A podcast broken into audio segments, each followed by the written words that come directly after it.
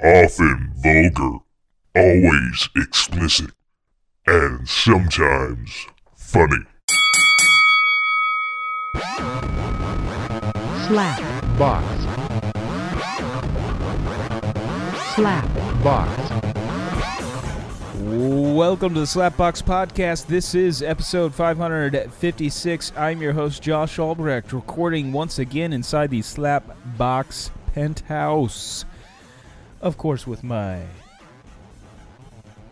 sidekick, Agent Fox Mulder, that is the kitty cat, laying behind me that's soaking up the sun. It is, uh, it's 9.22 in the morning on Saturday. He's uh, getting the rays in.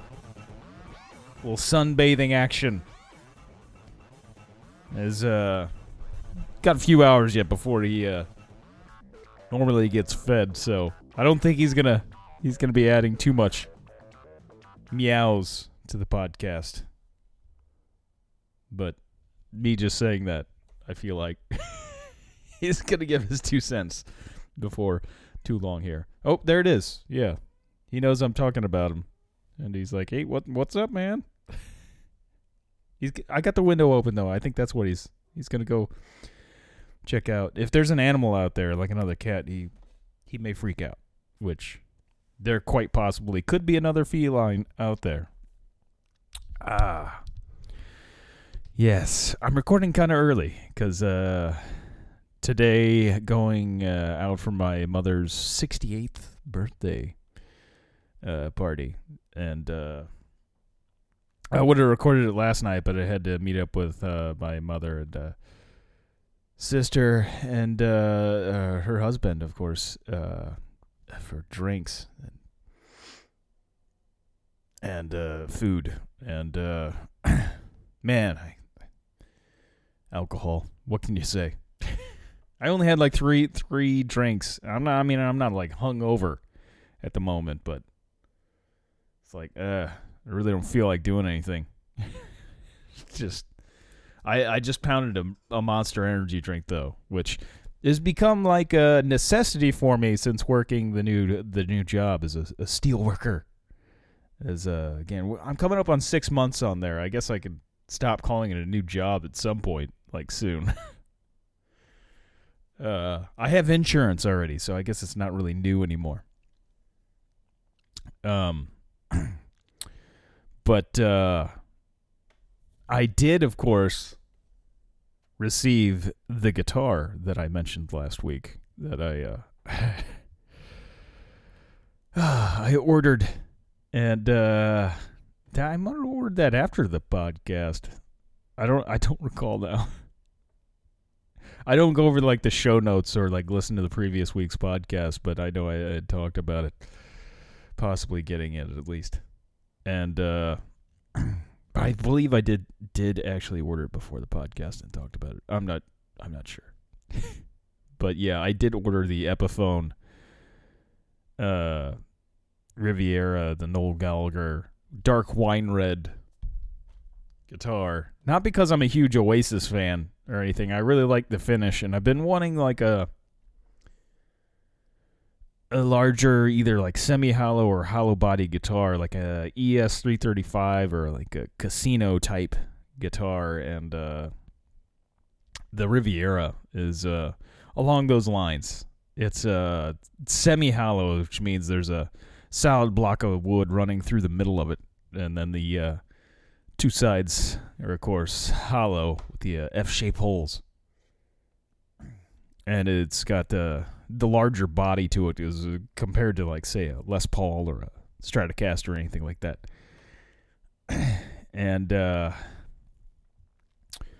yeah, I uh, because of that, of course, when it, it came in, I got uh, a new box for Fox, so he's he's pretty stoked about it. He's enjoying playing in the box. and uh, I ordered it this time from uh, Sweetwater as uh, previously in the past, if I ever ordered any musical instruments, at least, although I don't remember where I ordered my Tom Morello Strat from online. I don't. Like uh, I know that the other than that one, I know I ordered all my shit uh, instruments from like Musician's Friend because I've I've been uh, dealing with them for years. I used to get their magazines, like in the '90s. I used to get magazines. It was uh, like porn magazines, I believe. I talked about that on the on the show before, where I would look at it and just like you know, almost come. I mean, I wouldn't quite jerk off while looking at them, but the, the, when I was first started playing guitar at like 15, like I never. It took me a long time to actually order shit from there, like, but uh. I would stare at that stuff and just like dream, like, oh, I, I remember the prices being a lot lower on like say like the Les Pauls and shit back then, um, just because you know the cost of everything was a lot cheaper. Uh, but it was still way more money than I could get at that point in time. Like even by the age of fifteen, I was already working, but it was like restaurant jobs and, and such, and uh, didn't have the cash. for uh for a real Gibson Les Paul or anything like that.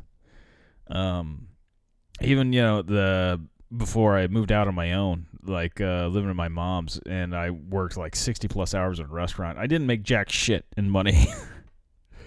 so saving up for a Les Paul would have been fucking hard to do. like a Gibson one, that is.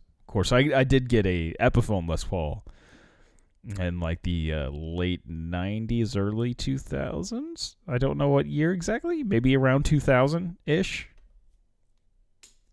i got several guitars around that point whereas but they like uh that that epiphone les paul was pretty pricey though. If, if i if i recall it was probably at least like $800 which even now i mean you're gonna that's kind of pricey for a an Epiphone Les Paul. As uh, but I, I want to say it was like seven. It was more expensive than your standard Epiphone Les Paul. It is an Epiphone Les Paul like custom with, of course, it is a semi-hollow body with the uh, F-shaped holes and stuff. So uh, even then, I was one, interested in having like semi-hollow bodies. Well, of course, I see now. I mean, that's. I guess nor- the normal Epiphone Les Paul, a lot of them are running around that uh, price point. Um, but at that time, that was like a lot of money for an Epiphone Les Paul. And uh, Gibsons, though, I would think were probably, if I would have gotten, I mean, I, of course, it depends on what type of Gibson and uh, I mean, it was definitely over a grand for Gibsons at that time. And if I recall, it took me quite a while to save up the money to get the Epiphone Les Paul that I did that I had gotten. I didn't have a credit card back then or credit. Thankfully, I guess. Because uh, had I, there's a chance I would have made really dumb decisions back then, like I uh, like I have now. Um, but hey, I can pay for it. My job, uh, the overtime's starting to come back now, so I should be able to pay for these guitars finally. I mean, I've been paying for the one, and more than the minimum payments. Uh, so you know, I'll have it paid off before I start having to pay interest on it. Um. Anyway, though, yeah. Uh I I digress. As uh, yeah, I mean I've had like Les Pauls now as two uh, currently, but I I had always wanted the uh the bigger semi hollow uh type body there. And uh, I you know, grew up uh, as a Beatles fan, and uh, one one reason, and uh, they they played uh, a lot of the uh, casinos. Like every member, I think, other than Ringo, had a uh, Epiphone casino, and uh, you know, maybe Ringo did too. As far as I know, he's never really played guitar, but all the other Beatles, at some point in time, recorded guitar parts. Even of course Paul, uh, more than just you know bass. He he would play some guitar parts. And uh, so uh, so yeah, I finally got one of those, and uh, I did learn a bit of uh, the Beatles' "Get Back" and uh, part of uh, "Revolution," uh, as those were played on casinos. At least the uh, the Lennon part on "Get Back" on the uh, rooftop concert, he's playing the uh, Epiphone Casino, and uh, it's it's a fun part. It's a, he play ends up playing the lead on that one, and uh, and of course uh, George Harrison, I guess, would have played most of the leads in the Beatles songs that. You know, Lennon Lennon did his uh, share of them. The mainly at the the end of the Beatles run, he did more lead stuff, and Paul did it on some of the songs. But of course, you know, he was mainly the bass player. As uh, of course, when I, I did receive this guitar, of course, then again, I, I got it from Sweetwater. The point I guess I was getting at is I used to order everything Musician's Friend, and and for whatever reason, I don't remember where I got the uh, my last Strat. It may have been like Amazon or something. I remember a while back trying to figure out where, like, uh, looking at my order history and stuff, and even my like bank account information to see like where the fuck I bought this thing from. and I'm just not sure. I don't think it was Sweetwater. Um, previously, the only thing I bought off of Sweetwater was the uh, the pointers for the volume knobs on my uh, Les Paul that I uh, upgraded on the uh, Adam Jones signature Les Paul. And I don't know why, but here lately I just keep getting signature instruments. it's just it's how it is. Um, I think we're gonna try to knock that off. Well, well, though, I mean, there's that Tony Iommi signature SG that I might end up getting at some point, but that's that's far in the future, hopefully. Uh, I don't feel like I need to buy signatures all the time. Of course, you get a less any Les Paul is technically a signature because Les Paul was a musician that you know the original Les Paul. I mean, it was it was his guitar, uh, and uh, I do have a Les Paul record with him and uh, Mary Ford. His, uh, I mean, Les Paul's passed away now, and I believe Mary Ford has as well. But uh, that they were married for a time when they recorded music together. They were uh, married, and uh, anywho. Uh, so yeah, I hadn't had a lot of experience buying from Sweetwater. I know that like all the fucking YouTubers, uh, have deals with Sweetwater. They must do like a ton of advertising on YouTube, and like I, they know what they're doing. They know what they're fucking doing. Uh, it is, is I see a fuck ton of YouTube videos, and like they're just you know, it's like they're coming for me, and uh. I I feel like at least uh, on the internet and uh, of the YouTubers, it seems like way more people use Sweetwater than uh, Musician's Friend, and that uh, it does seem like Musician's Friend tries to copy a lot of the stuff that Musician's Friend does. Um, and I figured I'd try uh Sweetwater out because like I wasn't too crazy about when I bought the Adam Jones guitar from Musician's Friend. I thought that maybe uh like I didn't like the customer service I was getting. That when I wanted answers on like when I would get it and everything, they were uh I really had to bug them about it and then they didn't have any real uh good information on them and then all of a sudden like boom I just got a message that they sent the guitar I was like what what? It's at that point they had changed the date that uh, I was going to get it several times and uh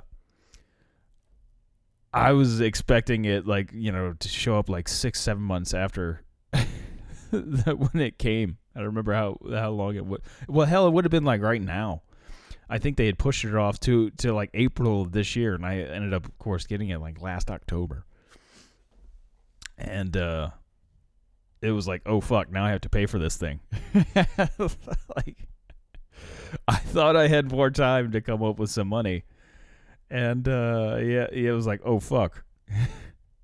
Which I figured that would uh, uh, happen when uh, they had give me multiple dates on when I would receive the thing, and then uh, had had I received it uh, April of this this year, it would have been over a year after I ordered the guitar. So that w- that would have sucked. Which I mean, it was a long time after anyway, because it was uh, March of 2022 when I ordered the thing, and uh, but like uh, yeah, they they were like their customer service is like they have their gear reps, which I think they copied off Sweetwater with doing that. I think Sweetwater started doing that, and so they started doing it as well. Um, I don't think I think there's a high turnover rate for their reps too, and I think they just work from home. I could be wrong. I'm I'm not sure, but I'm always getting messages from new gear advisors from Musician's Friend and uh, they also work for Guitar Center because it's the company owned for, or the the same company owns both, um, Guitar Center and Musician's Friend, and uh, I've heard that actually Guitar Center's going under, which I guess means Musician's Friend might be as well. I you know I don't know how the, all that works. Um, which could you know be part of the reason why like uh, it would seem like they have just an insane amount of like gear advisors coming and going. I don't think they make much money doing that, and uh, I don't know if it's better or or worse. Say at, at Sweetwater, maybe there's high turnover rate there as well. Um, but I figured I would uh, try to go through them and see uh, and like they they really tout their 55 point inspection on their instruments and I was under the impression that like they do a, a really solid job on like setting up the guitars and such. And uh so yeah, I I I got that Epiphone Tuesday, I think it was. It showed up Tuesday. Yeah, it was, I'm thinking about it. It, was- it had to be Tuesday. Tuesday. Um and uh my initial thoughts like the first night i guess i got it um my you know initial thoughts was like you know i really didn't need to get another guitar that was like it was like oh but it was like oh it was kind of exciting to get and uh it's definitely playing the guitar like it's it's grown on me the more days I've played it. It's weird thing like uh for me playing brand new guitars. They, just don't feel right when you first play them. You got to like break them in a little bit.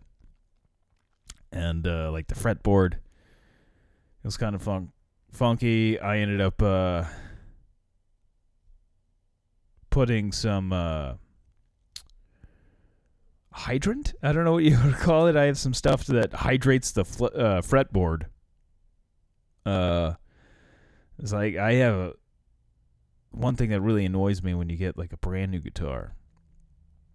Um, when you're uh, like doing bends and stuff on the strings, and like there's just it it uh it does it there's like a I don't know how to describe it here. What's the best term? It uh like when it drags across that fretboard, it just scrapes almost.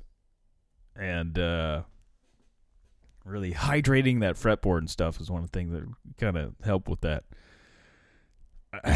I would imagine of course it depends on where you get your guitar from. Um, I feel like it's probably better for me to just buy it from a local music store, and also, you know, you get the the hands-on feel uh, of actually playing the instrument beforehand. But uh,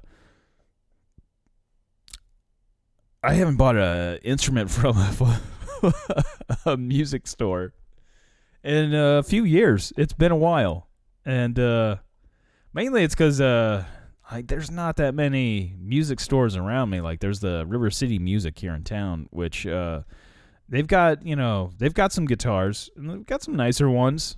Um, but they usually don't have like ones that I, I'm really interested in. And uh, there is a guitar center in Crestwood, which is is like a 35 minute, 40 minute drive from here ish. And uh, they have a bigger, much bigger selection. And there, I guess there's a few guitar centers around. I mean, that's mainly my choice for uh, that sort of thing. And uh, I don't know, the convenience of ordering online and having the choice of, you know, just a lot more shit is just uh, way too easy these days. But there's the the the shittiness of, you know, if you get a shitty instrument, you don't like it, then you got to return it. Which uh, this guitar my initial thoughts were, uh, you know, picking it up and playing it. You know, it was nice having that semi-hollow feel to where, I mean, it is definitely that hybrid of acoustic and electric, and uh, it it's nice to play it even without amping it up, and it's uh, I would say louder than my uh, semi-hollow Les Paul. I mean, there's more of a hollow hole in this one because it's a bigger guitar and uh, it does sound better, I would say, acoustically than that uh, that Les Paul does. And uh, I was let's see, disappointed with their uh, inspection on this guitar. I feel like they should have caught some things and uh, like they they have like they make a big deal with the Sweetwater they have your inspection sheet. There's the 55 inspection sheet, and like they they do the check marks and everything. Um, but I'm willing to bet. I don't know how much money that people employees of Sweetwater make. I imagine they're they're above minimum wage, but it's not probably not a very high paying job. So I mean, they probably have a high turnover rate. Um, they probably have a lot of musicians that want to go there and so they can get a discount on the the gear. I know that I you know I'd be all for it if I lived near the fucking Sweetwater uh, warehouse and everything. and be like fuck yes. Uh, unfortunately, I do not live anywhere near the Sweet House uh, Sweetwater uh, warehouse, which is in Indiana. Um, that being said, uh like there was some there's some stuff with this guitar. I knew though that there would probably be some issues. It is a Chinese made Epiphone. Um, I mean they're known for being lower quality. Uh, now with the the I I mean I figured there would be issues with the Gibson, which um that I had gotten because Gibson is kind of notorious for uh shall we say uh lackluster QC. and uh, one of the staples is uh, uh, fret fret tool marks, like uh, on the fretboard, like on the binding. And I got that. Uh, there's definitely tool marks on the on the binding of the fretboard. I mean, other than that, the Gibson's like fantastic, and like the uh, tool marks don't like really affect the playing of it at all. So uh, that's just more of a cosmetic thing and uh, actually on this Epiphone, there's there's a little bit of the tool marks on that as well. Um, that's not like the big issue though. I had like there's um one nice I, they have the uh, witch hat volume knobs on the uh, on the volume and the tone knobs and then on there they also have the pointers which i actually had to uh, buy my own for the gibson which if you would have that's the gibson les paul standard adam jones had i gotten the custom shop model it would have had those pointers on it or just the epiphone custom uh, it had the pointers as well. But this, uh, I wasn't even aware that they had the pointers on this uh, Noel Gallagher one. I was like, oh, that's nice. However, the downside is uh, whoever installed the volume knobs on this thing did a piss poor job on it. And uh, you could barely turn the volume knob on the uh, bridge pickup. And like it was a real bitch. And uh, I, uh,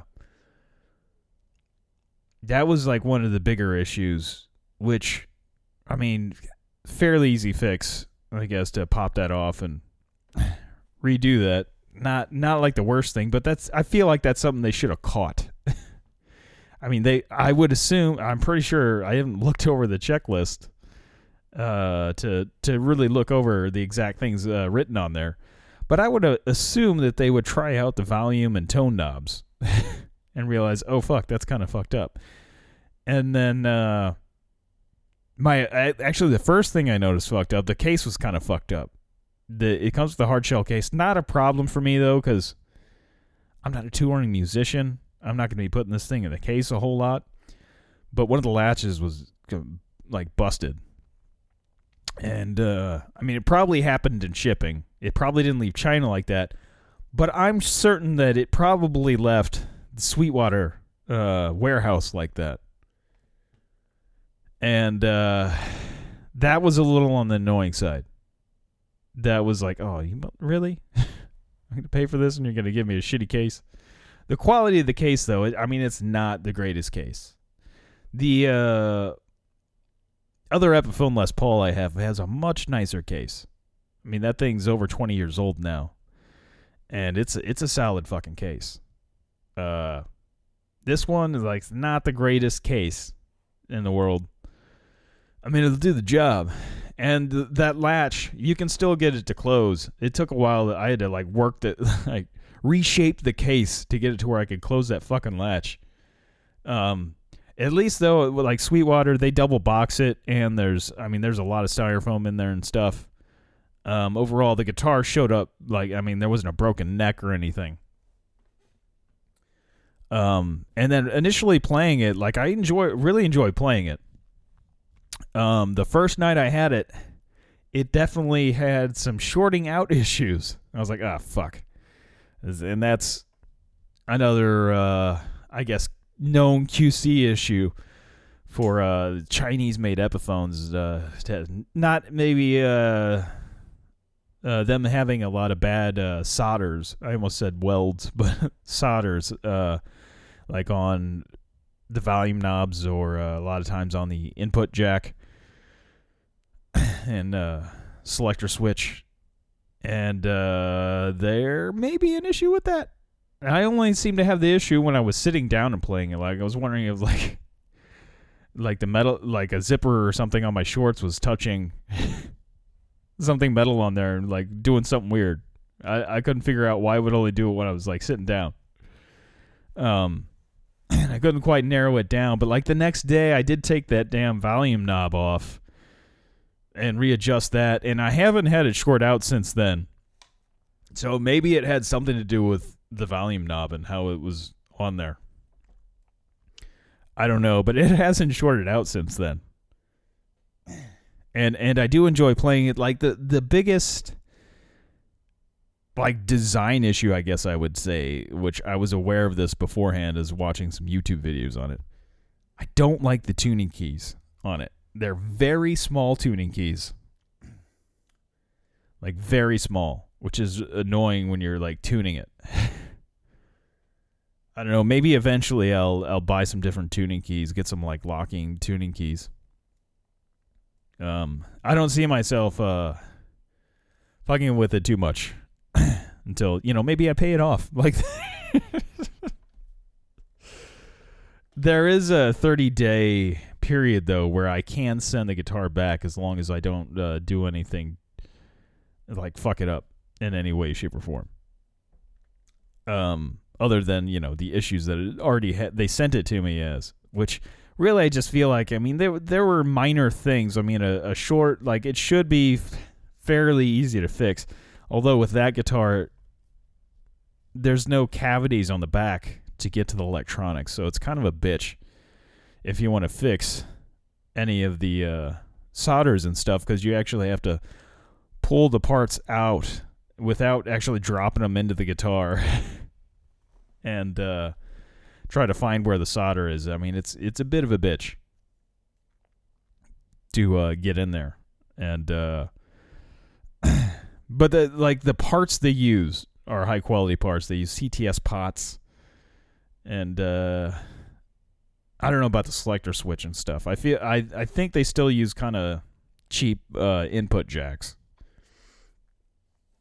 Um, but I mean, there there are fixes that like I could take to the local music shop and uh, probably get not pay a whole lot to get fixed, like with the short issue.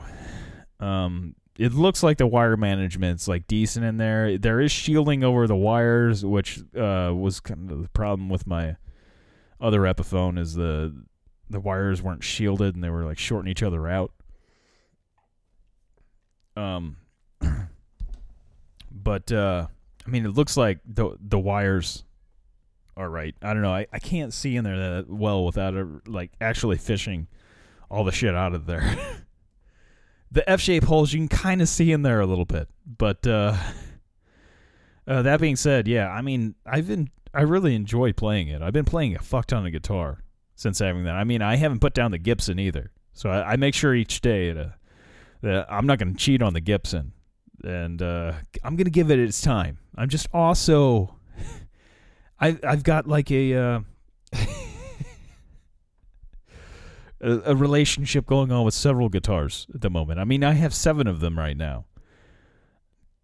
Though, truthfully, not all seven of them are getting a, uh, a love, unfortunately. Um, as uh,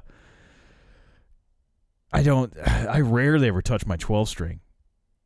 Uh, the acoustic Epiphone I have, the uh, that that is a six string. That one I, I I still touch a little bit. I still strum that one up and play it. My old Fender Strat that uh, I have barely gets played at all anymore.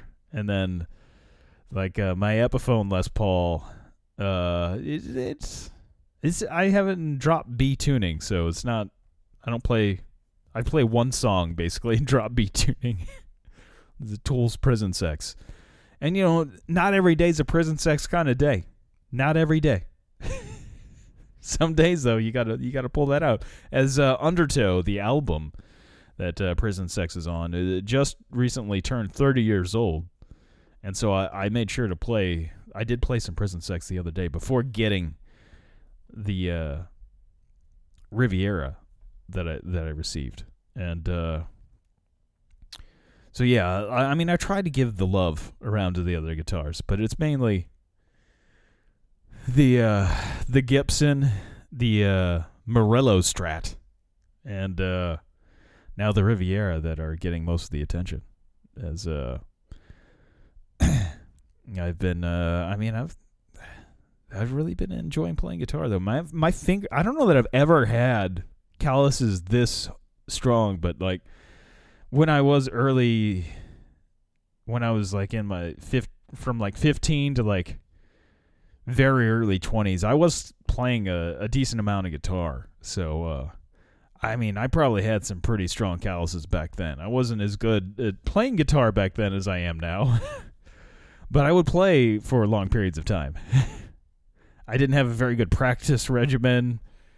I, I just I just wasn't really good at playing guitar back then. Like I could play, and I mainly knew riffs. Like we're more now, I know like like most of songs, or you know, there's a couple of them where I can actually play them all the way through. and uh, I have, uh, yeah, I don't know where I was going with that, but uh, I I am way better, I would say now at playing guitar than I, than I was then. I think a lot of that's YouTube. A lot of it is YouTube, and of course I've got several apps for uh, guitar, like tab apps and stuff. And uh, back in the day too, I I did use a lot of tablature books. Like I believe the main one I use uh, tabs is the it, ultimate tabs or something of that nature. It's just called tabs, but I think it's who makes that app is like ultimate guitar or guitar something along the lines of that. and uh, they have a fairly uh, good selection on songs. Um, back in the day, though, when I would get tablature books and stuff, I would assume that that was like uh, like accurate. When I would go to the like music shop or wherever, um, and buy these tablature books, like I, I'd get them from like Guitar Center and stuff back in the day, and I, I've got still got a fuck ton of tablature books.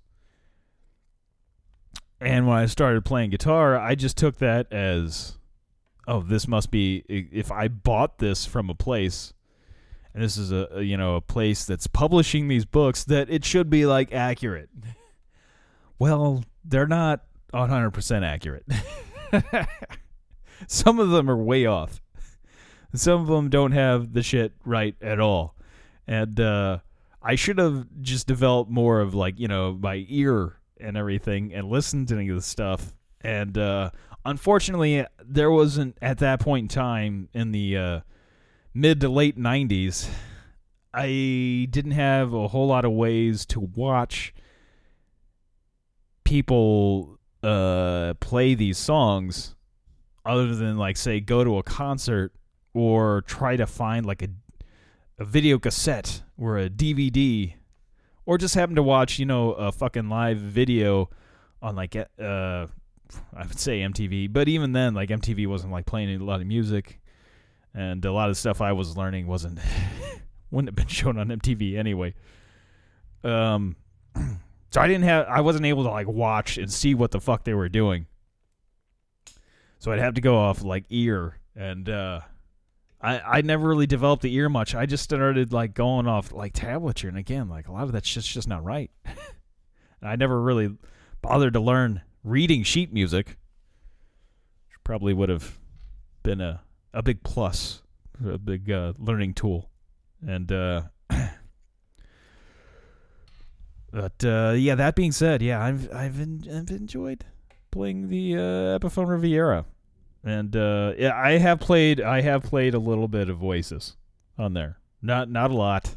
I've half-assed learned to like uh, what's the story? Morning Glory, I guess was one of the ones. A lot of them, man. A lot of Oasis songs aren't that. I don't think are that fun to play.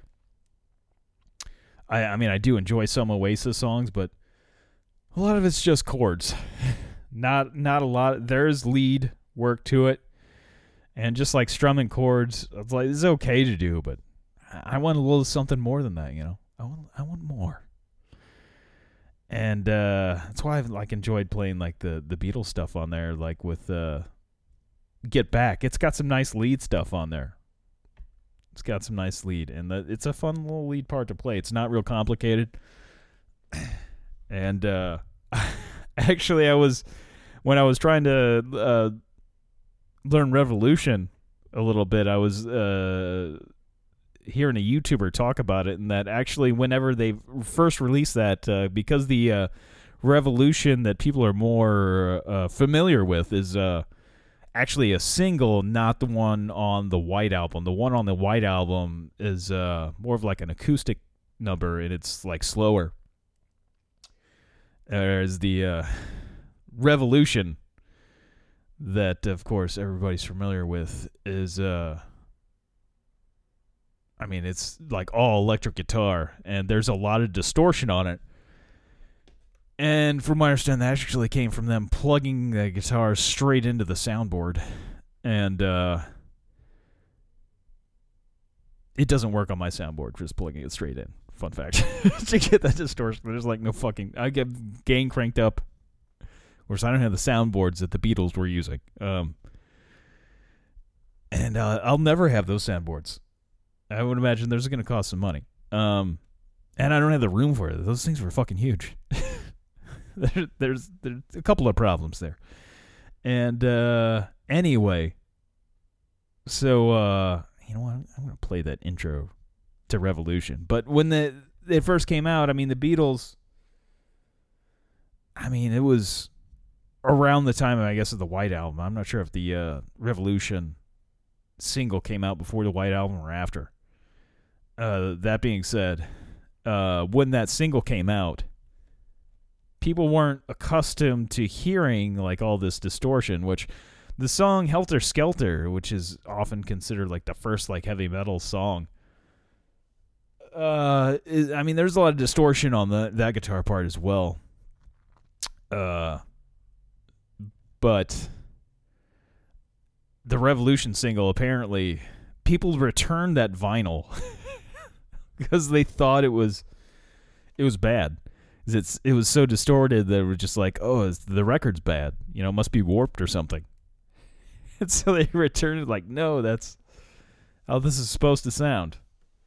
It's just so funny because you know nowadays, I mean, shit. If you grew up in like the well, hell, even the seventies, like there was a there was a lot of distortion in the seventies. I mean, really, like metal and stuff really started to come into fruition. I guess like in the seventies, like Black Sabbath and everything, and you know they they enjoyed their uh, distortion, and so rock basically after even starting in like early 60s and beyond i mean just a lot of distortion a lot of distortion even not not even just metal you know just like rock in general like guitars are you're gonna have some distortion so just to think that it was it was so weird for uh, listeners to hear that like on a beatles thing at, at that point and just think that it was bad like this this can't be how it how it is that they returned it like this. That's just so fantastic to me.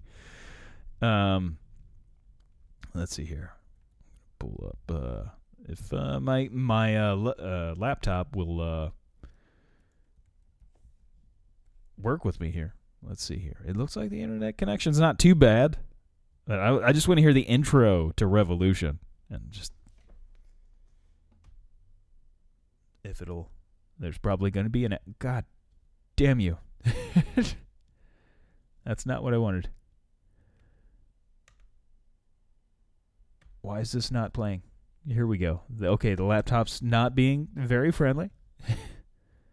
What if you Okay, we don't want the ad. Like uh I'm not making any money off that, so go to hell. Here we go. Here it is uh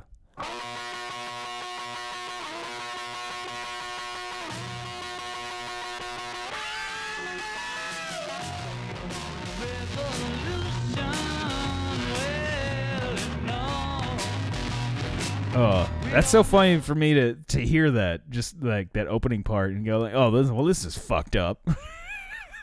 I want a new record. Uh, that's just that. I mean that that opening part is the part that really. Uh, I mean, it's not that complicated of a part. It's very uh, Chuck Berry inspired there, like very much like a Johnny B. Goode sort of situation going on there. Um. But yeah, I mean, I love some old Beatles shit, and uh, that that intro is uh, being played on uh, John's Epiphone Casino, and uh, in the video, there's a video where they were playing it live on a show, which actually uh, they're singing the vocals, but I think the music is actually was actually pre-recorded. Like the it's not the stuff that's actually coming out of their instruments on that stage. It was recorded on some kind of show. I forgot what show that was. Um, and uh, on that that performance, uh, George is actually playing uh, Les Paul, but from on, what I understand on the actual recording, uh, George is playing an SG. And uh, of course, John is playing that Epiphone Casino and uh but yeah oh he's got the p90s in that uh, epiphone though and uh i don't have the p90s in this riviera that's not as high gain as like say the p90s it's not i mean like a single coil that growl in there Um, I do have humbuckers. They're like PAFs basically. uh, but uh, I feel like I'm just like not that entertaining today. Uh, it's probably the a couple of drinks I had last night. Just fucking. Bleh. I really thought the Monster Energy would have perked me up more than it did. um, other than that, though, like, uh, man, I I was pretty excited with this, uh, or enjoyed this la- latest episode of Mandalorian. I feel like, ooh, we finally had like a decent episode this season.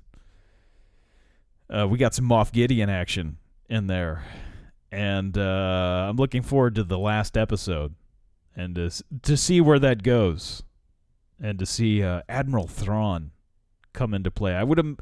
I'm gonna guess we'll see Thrawn in the last episode. I hope it's a really long one. They better not have a give us like another like give us like a twenty something minute episode or thirty minutes. Here you go. Here's the finale. Let's have like a two hour episode, guys. Come on. I am concerned though. I did watch a YouTube video earlier, and uh, it's a mistake to get back into that stuff. Because like they they uh, I I've had stuff ruined for me before with all the Star Wars theories and shit, and like gotten way into the weeds and that shit, and uh, I find it better to just watch the stuff and uh, have uh, no prior knowledge as to what's going to happen. But I don't always do that. and I was watching a YouTube video. I don't remember the what YouTube channel it was. Um but uh, the guy's got a theory that uh, they're going to get rid of Din Djarin, uh, Pedro Pascal. This is rumored that Pedro Pascal, who again, of course, Din Djarin is the titular character. He is the protagonist to the Mandalorian. He is the fucking Mandalorian. Whereas we didn't even know his fucking name for what, like, till the end of the first season. I don't remember when they when they said it, but it was at least several episodes in.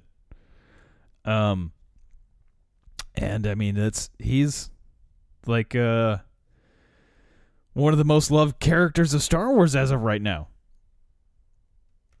And uh, the this this YouTuber has suggested that they are going to get rid of uh, Din Djarin, and that they could turn anybody into the Mandalorian. Like uh, it could possibly be Bo Katan or the Armorer. Uh, which it looks like the Armorer is a spy now. Spoiler alert. Get the impression she's working with Moff Gideon.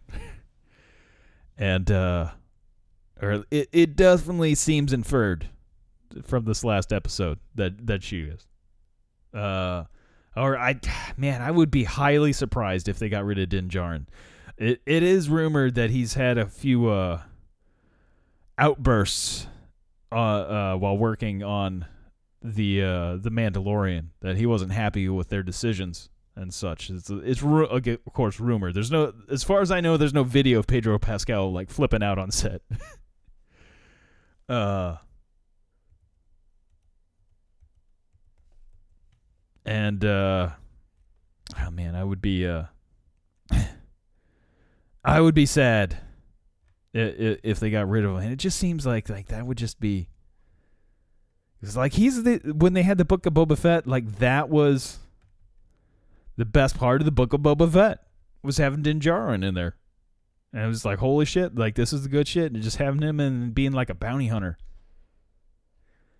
type feel, and uh I I think it's just gonna be a, a bad bad move. If uh, they get they get rid of him. And like it bummed me out kind of watching that video and i, I should have not i should just not watch the video. I don't i don't think they're gonna do it. I don't think if they were to they sh- i would say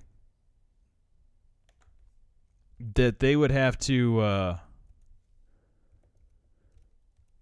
do a spin-off just end the mandalorian like if they fall out like the deal like some deal falls through with uh fucking uh, Pedro Pascal, and stuff, and they can't do it. I think they just need to end the Mandalorian. They could have a spin-off show and just have a Bo-Katan show or something like that. I don't know, you know. It could, or just have it as, uh, I forget her clan's name. You know, call it that, or some other Mandalorian clan. But to uh, to end up doing the Mandalorian with without Din Djarin, it's not the Mandalorian. It's not it. I mean, they could. at the end of the day, I guess he's you know, he's just a guy in a suit, and you just basically hear his voice. I mean, there's only a few episodes you see his actual face. Still, I mean that voice. I mean it, it's fucking Pedro Pascal, and people love Pedro Pascal. I mean, look, I mean he's in like two of the biggest shows at the moment, Mandalorian, and uh, of course uh, the uh, the Last of Us, which I have yet to see, which I I need need to do that. I need to get me some. Uh, I need to get get some of that going on. I believe I can uh, watch it on uh, Vudu now. I can actually buy it or rent it on there. Um, I mean, I hear it's good. I hear it's really great. So, it's definitely something I should uh, check into. And uh, man, I, I really, I really hope they're wrong. like you, you bastards. It should. Uh, should not should not be a thing of not having him on here like you motherfuckers and uh i don't know i, I mean i'm looking forward to seeing like the other uh, star wars shows as well like the acolyte which is that one i'm i'm interested in seeing it could be really good or it could be really bad is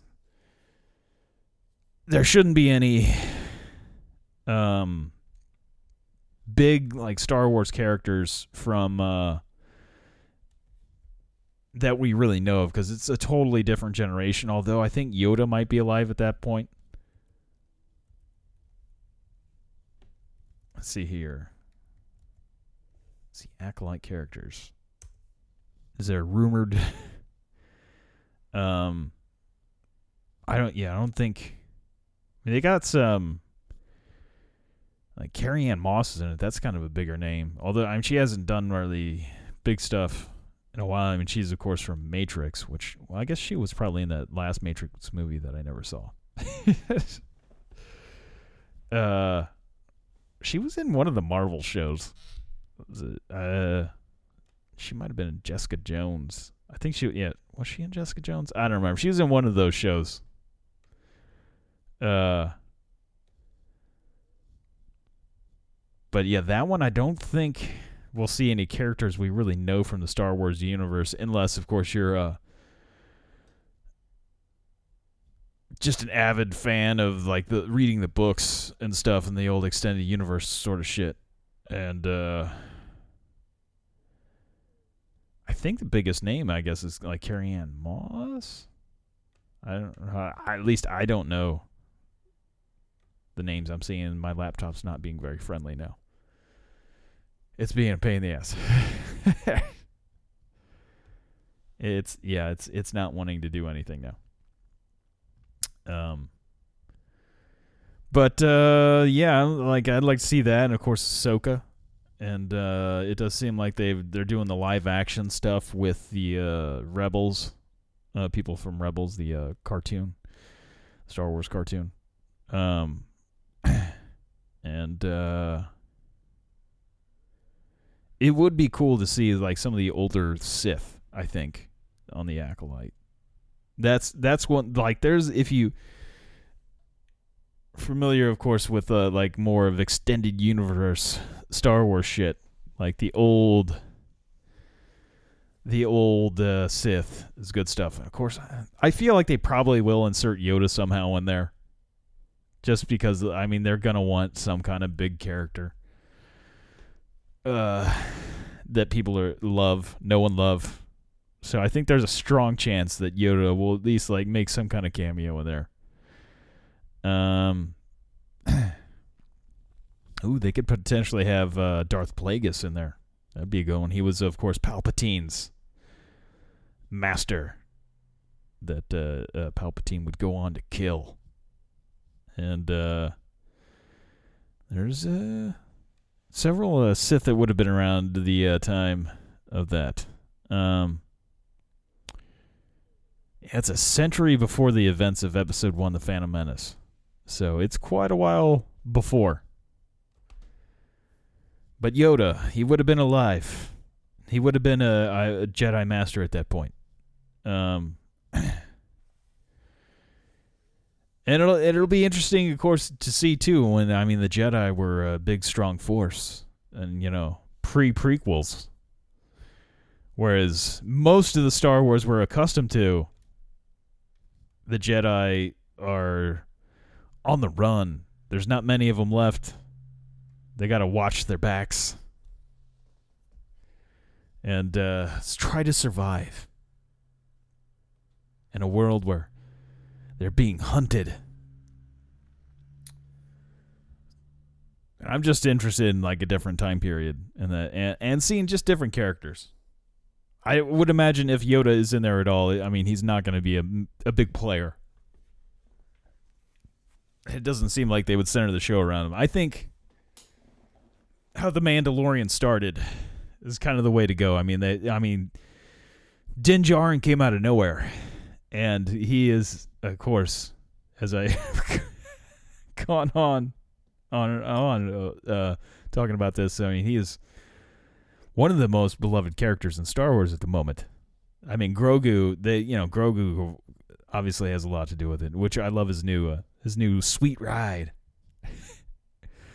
uh, IG 12, I guess is what they're calling it now, instead of IG 11. Um, but he's basically got his own mech. it's pretty great. Uh, I would argue though that the Din Djarin is like above Grogu. I mean, it, he's Grogu's father. He's the Dadalorian, and they need uh, i mean i guess it's easier said than done but like creating new characters. And uh, i find this is just my opinion and all but i would imagine well, all of it's just my opinion but uh, i find it better to have like a new character and if the you know it doesn't go over well with the fans, then it's not that big of a deal. But if you go with an old character that they know and love, like a Luke Skywalker, um, and you fuck it up, you're pissing all over a character they love and everything. Again, new character, you don't have the baggage. It though it's harder to build a connection with a new character and uh, to make them really care about them. But at the end of the day, you know, new characters. I mean, you really need to to find those strong new characters. And uh you know, they they they did that with the Din Djarin. And like uh Filoni did that with like uh, Ahsoka and like the uh, Clone Wars series and now they're of course uh coursed course now of course they have a a show coming out with uh, the live action Ahsoka that she, of course, started out in The Mandalorian with uh, Rosario Dawson. And uh, it is kind of sad they didn't go with Ashley Eckstein, who uh, voiced her in the in the cartoon. But it, it is cool that they've brought a lot of the voice actors to play the parts that they played in the in the cartoon. Like Admiral Thrawn is playing by the uh, uh, Mikkelsen, the the guy that voiced him in in uh, the Clone Wars and such, or was it Rebels? I guess he was on. I know he was in Rebels. I don't remember if he was on Clone Wars or not. Anyway, anywho, um, he's uh, uh I forgot his first name, but it's Mads Mikkelsen's uh, uh brother.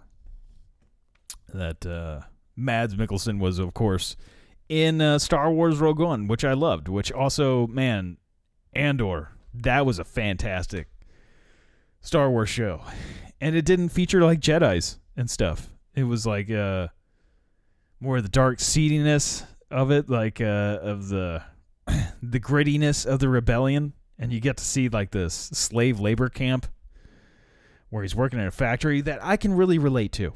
Although the factories I've worked in, like it wasn't with at the threat of death. it was just I need money, and they're going to give it to me as uh uh. But I, you know, just working in a factory, I can relate to the monotonous of it, even if the I'm not a slave laborer. Although debt does seem kind of like you, you know, I'm slave to debt, but that's it's not. I'm not really. I can decide not to pay it too. Like there's there's that. uh, there will be negative consequences, but you know I won't die from it. uh, but uh, yeah, I don't know. I'm just like digressing into some weird Star Wars uh stuff here. Uh, but uh, yeah, I guess that's really all I've got. Um, it it would be good to see some of those characters. I think. Um, maybe I'm, maybe I'm not quite done. uh, some of the characters I, I did enjoy, like the characters on Rebels, and uh, to see. Uh, I think. Uh, like, uh, oh, I am uh, excited to see uh, Mary Elizabeth Winstead. She is playing the uh, character Hera from uh, uh, Rebels, and uh, I lo- I love Mary Elizabeth Winstead because you know, I'm a fan of uh,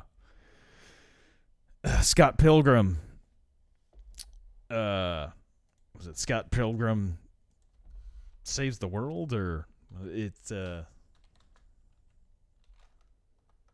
versus the world. Yeah, Scott Pilgrim versus the world. She plays uh, Ramona Flowers in uh, Scott Pilgrim versus the world, and uh, I mean, you gotta love some Ramona Flowers. uh, which is it's just a cr- classic movie, and of course Anna Kendrick's in there as well.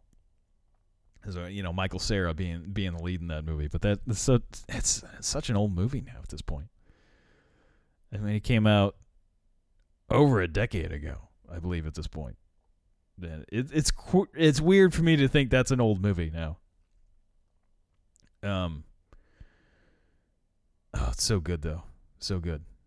Brie Larson, of course, is in that too, and she's like the the ex girlfriend, and uh, he. Uh, but Ramona Flowers is the, I guess she would be like the female lead in that, whereas she's the new love interest. Oh man, Chris Evans isn't. Yeah, it's been a while since I watched it. I forgot like how many just big people like were in it. This was before like Chris Evans was big. I, this would have been before Captain America, I think. I don't remember exactly what year that came out. Um, damn it, they're not helping me with this. Uh. yeah, I don't remember what. Uh, oh, 2010. Yeah. But well, 2010, Captain America might have already. Yeah, it, it doesn't matter. But it, it, there was a lot of people that would go uh, either fairly known at the time or would go on to be pretty big. But I, I'm pretty excited to have Mary Elizabeth Winstead in there. As uh, it will be good she was at uh, the Star Wars celebration, and uh, she was there with uh, they they have I don't know the actress's name, but she plays Sabine Wren, another character from Rebels, and uh, Rosario Dawson. They they did a panel on there, and uh, and yeah, that's okay. I I guess I'm good now. As I went on a little bit of a Din Djarin rant and such about how they shouldn't get rid of the man, the Pedro Pascal. I mean, really, I mean, as long as they can work a deal with that, I'm like, if he doesn't even want to like actually be there and for it, they could really put anybody else in the suit and then just have him voice the guy. I mean, he doesn't have to show his face, you know. this is the way. That being said, yeah, yeah, I'm done here. As always, that is a kid in a wheelchair, not a trash can.